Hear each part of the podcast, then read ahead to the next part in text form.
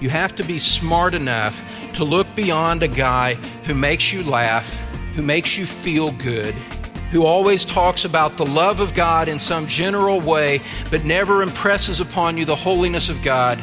Run. Get away from him just as quickly as you can.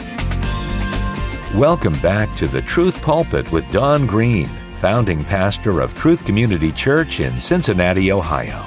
I'm Bill Wright. As Don continues to teach God's people God's Word, he'll continue a series called To Follow or to Flee and a lesson called How to Recognize a Good Pastor.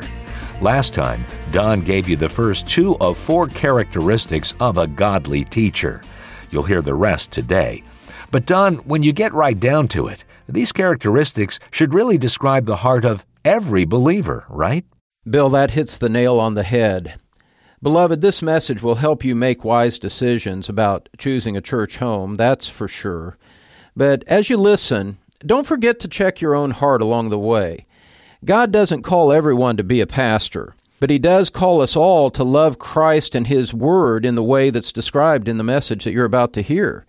So you consider your own life as you listen today. We all have room to grow. We all have to obey and trust Christ. And I encourage you to examine yourself as you listen now as we talk about what marks a good pastor. Okay, Don. And friend, let's join our teacher now in the Truth Pulpit. 2 Timothy 3:16 says that all scripture is inspired by God and profitable for teaching, for reproof, for correction, for training in righteousness, so that the man of God may be adequate, equipped for every good work. Now, sometimes we stop there, but just go right through to chapter 4, verse 1. There were no chapter breaks in the original manuscripts.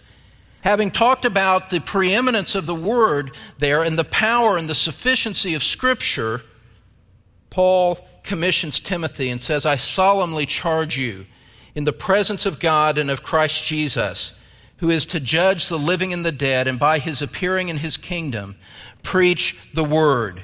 Be ready in season and out of season. Reprove, rebuke, exhort with great patience and instruction. He's saying, Timothy, when you go to pastor these people, preach the word to them. Sometimes they're going to need rebuke. They're going to be needed to be corrected from their wayward ways. Sometimes they're going to need encouragement. They're going to need instruction in doctrine. Exhort them to follow Christ, and all the while be patient as you do so. Do this with great patience as you minister the word to them. Paul was laying forth the power of Scripture and the importance of communicating it so that the people would be built up. Earlier in the book of 2 Timothy, if you go back to chapter 2, verse 15, he lays this charge on Timothy. He says, Be diligent to present yourself approved to God as a workman who does not need to be ashamed, accurately handling the word of truth. It's about the word, it's about the truth, it's about proclaiming the truth. Because if a pastor proclaims to you the truth, gives you the understanding of the truth, then you are going to be built up so that you are equipped to do the work that God has placed into your life, what He's created you to do. A pastor who teaches you the word is going to enable you to be more effective to the glory of Christ in the providential circumstances that the Lord has given to you. That's the kind of man that you want. Now, look, it's not the flashiest thing to do. You know, there's a reason why people flock after those who promise them health and prosperity and those who are funny and all of that. You walk out and, yeah, that was good. You know what? That stuff is meaningless when your kids start to stray away. That stuff is meaningless when the doctor tells you it's cancer. That stuff is meaningless when the trials of life hit and you're reaching out and you have nothing to lay hold of because all of the sugary cotton candy preaching just dissolves in your fingers and there's nothing to lay hold of. This time of receiving instruction in God's Word, beloved, is not in vain. And when I say this time, I don't mean just this hour, but your ongoing commitment to receive the Word of God. So he has to be a man of the canon, a man who leads you into the Word of God. You should be able, when after a man has preached to you, you should be able to go back to that passage on your own and say, "Oh, I see how this fits together. I understand why he said this. I see it for myself in Scripture. No secret messages, no hidden meanings, no pastors telling you, well, God told me this, and you don't have any independent way to verify that. You can walk away from those kinds of men. It simplifies things greatly. Now, the challenge, however, of determining whether a pastor is a man of the canon is more subtle than asking whether he refers to the Bible, whether he tosses in a Bible verse here and there. Because all of these hucksters, and that's what they are, they're hucksters, they understand that they have to somehow use the Bible to give them some measure of legitimacy, or otherwise you're not going to be suckered into what they want you to do. And so, lots of men will throw in a Bible verse, but here are some things to look for to see if this man truly wants to teach you the counsel of God revealed in the Bible. And these are some things that I mentioned in my message on how to recognize false teachers. Here are six questions to ask as you try to determine whether this man is a man of the canon or not. Because it's not just about quoting the Bible, it's about teaching the doctrines of the Bible to lead you into a true knowledge of God and to a true knowledge of Christ. First of all, when does this pastor teach you about the holiness and wrath of God?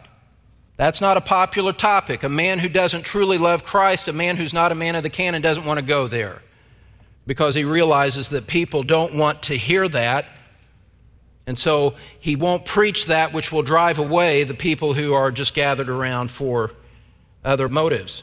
When does he teach you about the holiness and wrath of God?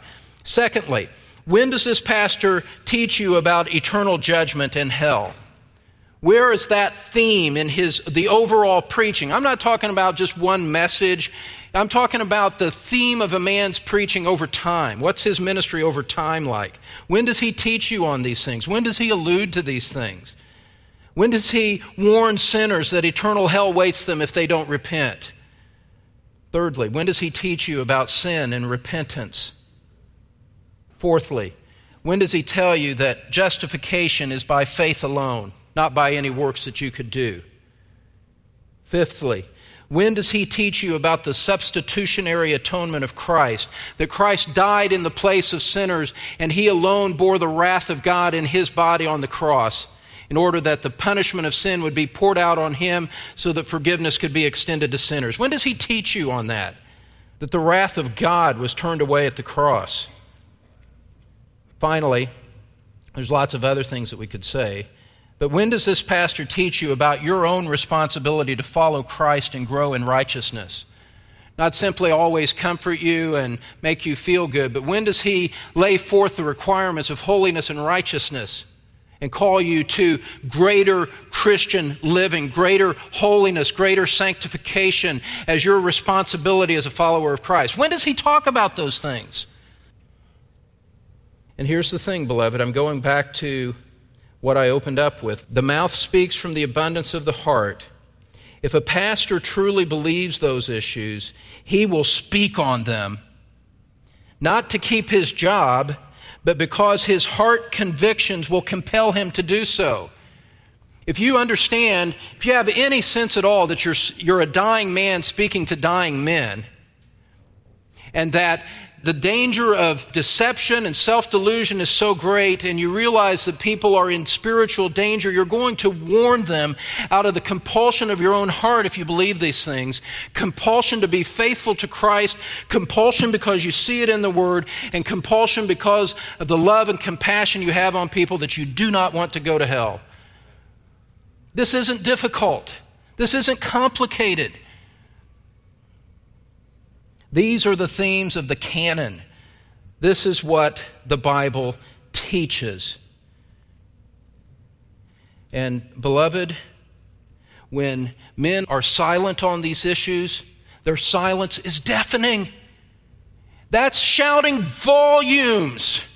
When a pastor says, Well, I'm not called to preach on wrath and repentance and those kinds of things, mine's one of encouragement. Matthew 23 Woe on you! Woe! Woe on men like that who would take a platform and hide the truth of God. It's because they don't believe it that they don't speak on it.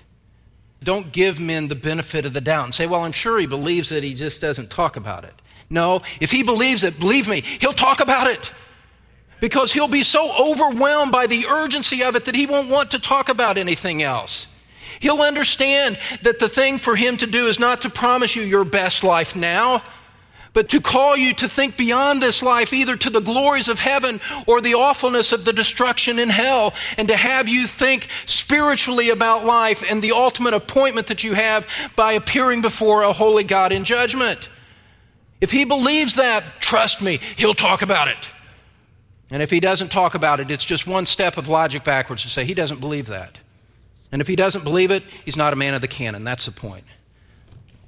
All he's doing is leading people down a broad road that leads to destruction. So, beloved, you, right to left and in the middle, you have to be smart enough. You have to be smart enough to look beyond a guy who makes you laugh who makes you feel good, who always talks about the love of God in some general way, but never impresses upon you the holiness of God and your obligation to respond to Him. If a guy doesn't leave you with that impression week after week after week, run. Get away from him just as quickly as you can. And find a man who is a man of Christ and a man of the canon. Now, there's a third way that you can recognize a good pastor, still in John 21 here. He needs to be a man of the church. He needs to be a man of the church. And the message that our own pastor preached at Resolved in 2009 is the full explanation of this. I'm just going to touch on it briefly. He needs to be a man of the church, by which I mean he understands that his primary responsibility is to feed and minister to the flock of Christ. That's his preeminent priority. He is not called to the world, he is called to the church. That's the role of the pastor, the unique role of the pastor. Notice in John 21, verses 15 to 17, at those ending quotes from Jesus tend, verse 15, John 21, verse 15, tend my lambs. My lambs. Who do I tend? Who do I go after? Who do I minister to? Who do I protect and guard? My lambs. Verse 16, shepherd my sheep. Verse 17, tend my sheep. As Jesus commissioned Peter to his apostolic ministry, the focus was on equipping the saints. The pastor is not called primarily to the community. His first priority is the church. It is the flock of Christ. He is an under shepherd of Christ to the flock of Christ. Ephesians 4 could not be any more clear about this. Ephesians 4, verses 11 and 12. Christ gave some as apostles, and some as prophets, and some as evangelists, and some as pastors and teachers. Question Why did he give pastors and teachers? What was the purpose of establishing pastors? What was the purpose of telling Peter, Shepherd my sheep, tend my flock? Why did he do that? Verse 12. He gave them, verse 12, for the equipping of the saints for the work of service to the building up of the body of Christ. That's the focus of a pastor teacher. It's not that he is indifferent to evangelism in his own personal life, but he realizes that his primary ministry responsibility is to build up the church. The pastor's job is not trying to redeem the culture to try to become like the culture, that's baloney. That's just baloney from people who have never understood the primary responsibility of being an under shepherd and one who cares for the flock of Christ. He's not trying to redeem the culture. He's not trying to attract seekers who don't even believe in Christ into the church. A pastor has to understand that his responsibility is to build up the flock. He seeks to protect believers and increase their sanctification. You're in Ephesians chapter verse 16. I have to skip over a little bit of stuff here. But in verse 12, he gave pastors and teachers to the building up of the body of Christ. And look at verse 15. As you speak the truth in love, we are to grow up in all aspects into him who is the head, even Christ, from whom the whole body, being fitted and held together by what every joint supplies, causes the growth of the body. The body, the body of Christ, for the building up of itself in love. The focus here is on the body of Christ, building up the body of Christ. Now, what does that mean? Well, in verses 17 to 19, he separates what we used to be from the way the Gentiles formerly unsaved people. But now in verse 20, look at this.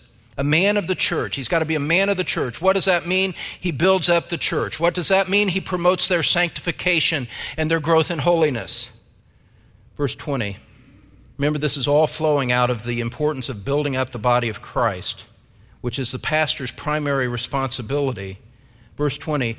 But you did not learn Christ in this way, in the way of the Gentiles. If indeed you have heard him and have been taught in him, just as truth is in Jesus, that in reference to your former manner of life, you lay aside the old self, which is being corrupted in accordance with the lusts of deceit, and that here's what the pastor's teaching is supposed to promote that you be renewed in the spirit of your mind and put on the new self, which in the likeness of God has been created in righteousness and holiness of the truth righteousness and holiness. That's what his teaching should be promoting in your life, and that is his responsibility to promote the righteousness and holiness of those who are in the church.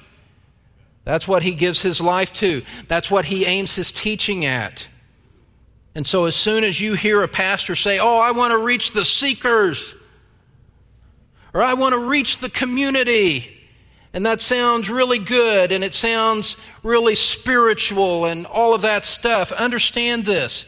When a pastor speaks like that, red lights and alarm bells should go on in your mind because you should be asking yourself, where does he express an understanding that he has a responsibility, first of all, to build up the body of Christ? And inevitably, I have seen this so many times, and I'm sure you have too. This is a predictable pattern in those who adopt a seeker philosophy of, of the church. They, they push the Bible out of the pulpit, and the Christians who are there quickly get frustrated because no one is feeding them the Word of God. There's a reason why that frustration happens. It's because the pastor is not pursuing the right priority. And so the saints languish while we minister to people, supposedly, while they try to attract people into the walls of the church who really don't have a desire for the Word of God that builds people up and calls them to Christ. A pastor should understand that his primary responsibility is to build you up. If he's concerned about the community, God bless him. But he shouldn't be a pastor. Because the truth is is that if a pastor feeds you, if he feeds the flock, if he takes care of his responsibility to feed the flock, outreach will happen as a natural result of transformed lives who are filled with the joy of Christ. That's the way it works. Just a couple of references here that I'll just read to you. Acts 20, verse 28. I alluded to it earlier without quoting it, I think. Acts 20, verse 28. Paul, speaking to the elders at Ephesus, said, Be on guard for yourselves and for all the flock. Be on guard for the flock, among which the Holy Spirit has made you overseers to shepherd the church of God, which he purchased with his own blood. 1 Peter chapter 5. 1 Peter 5, verses 1 and 3, 1 through 3. Peter says, I exhort the elders among you as your fellow elder and witness of the sufferings of Christ and a partaker also of the glory that is to be revealed, shepherd the flock of God among you, exercising oversight not under compulsion but voluntarily, according to the will of God, not for sordid gain but with eagerness, not as lording it over those allotted to your charge, but proving to be examples to the flock. To the flock. Now, look, it's not that a pastor should be indifferent or cold in evangelism. That's not what I'm saying. I'm talking about what his primary responsibility is as a pastor and how that drives what he does as he leads a church. That's the idea.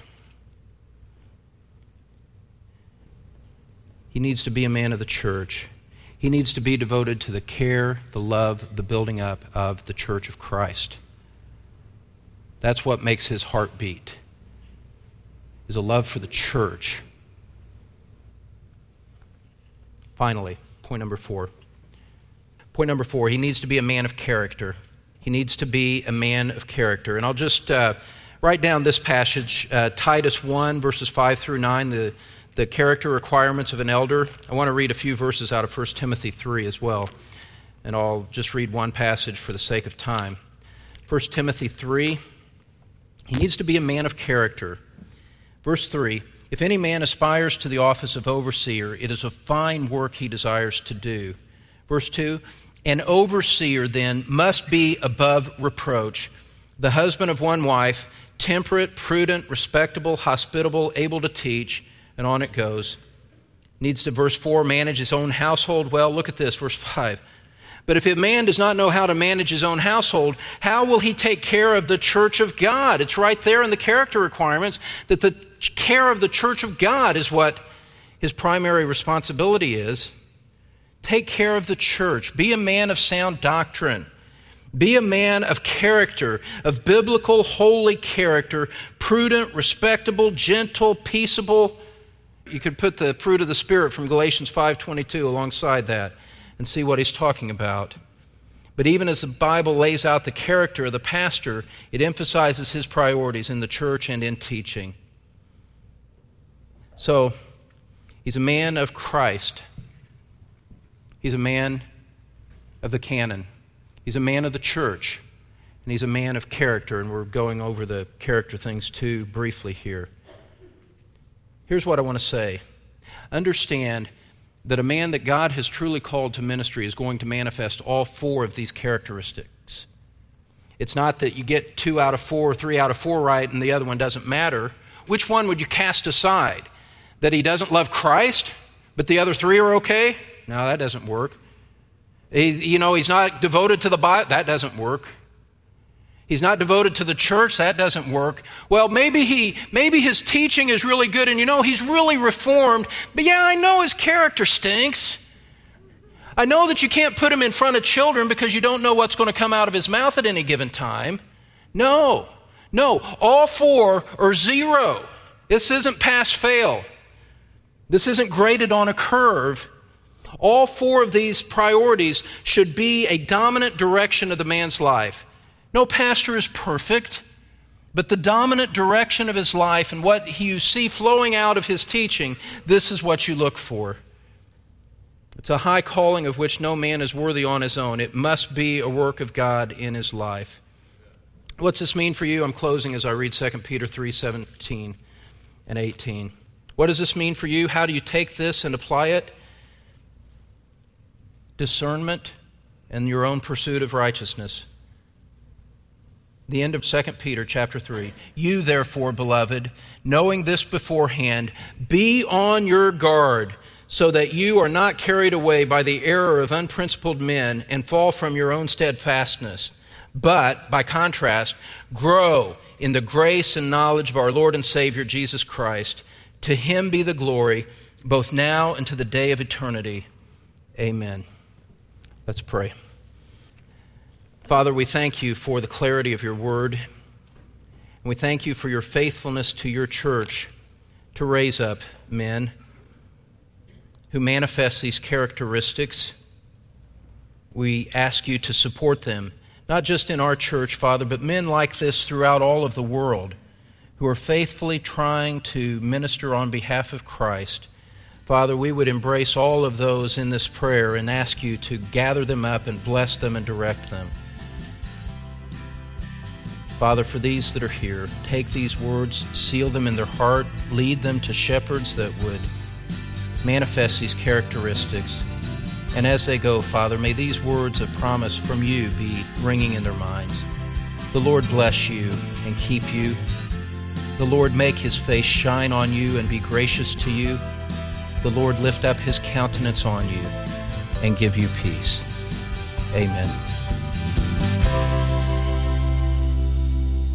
That's Don Green with part two of a message called How to Recognize a Good Pastor here on the Truth Pulpit. The bookstores, whether online or the few brick and mortar shops still around, are loaded with all kinds of writings from Christian authors, both genuine and otherwise, claiming to offer the true interpretation of Scripture. But who really speaks for God? Well, that's the question Don will tackle next time. And Don, when it comes down to the authority to speak, there's only one place to find it. That's very true, Bill. The Apostle Paul said, Now I commend you to God in the word of his grace, which is able to build you up. False teachers have something in common. They either ignore the Bible or they add things to the Bible. Beloved, as you go today, remember that Scripture is your sure defense. That's why we air this program. We want you to be strong in God's Word. If it's been a help to you, stop by our website and drop us a note. Thanks, Don. And friend, we invite you to log on to thetruthpulpit.com where you can grab today's program to hear again on your MP3 player. Again, that's at thetruthpulpit.com. Thanks for joining us today. For Don Green, I'm Bill Wright, inviting you back next time as Don teaches God's people God's Word from the Truth Pulpit.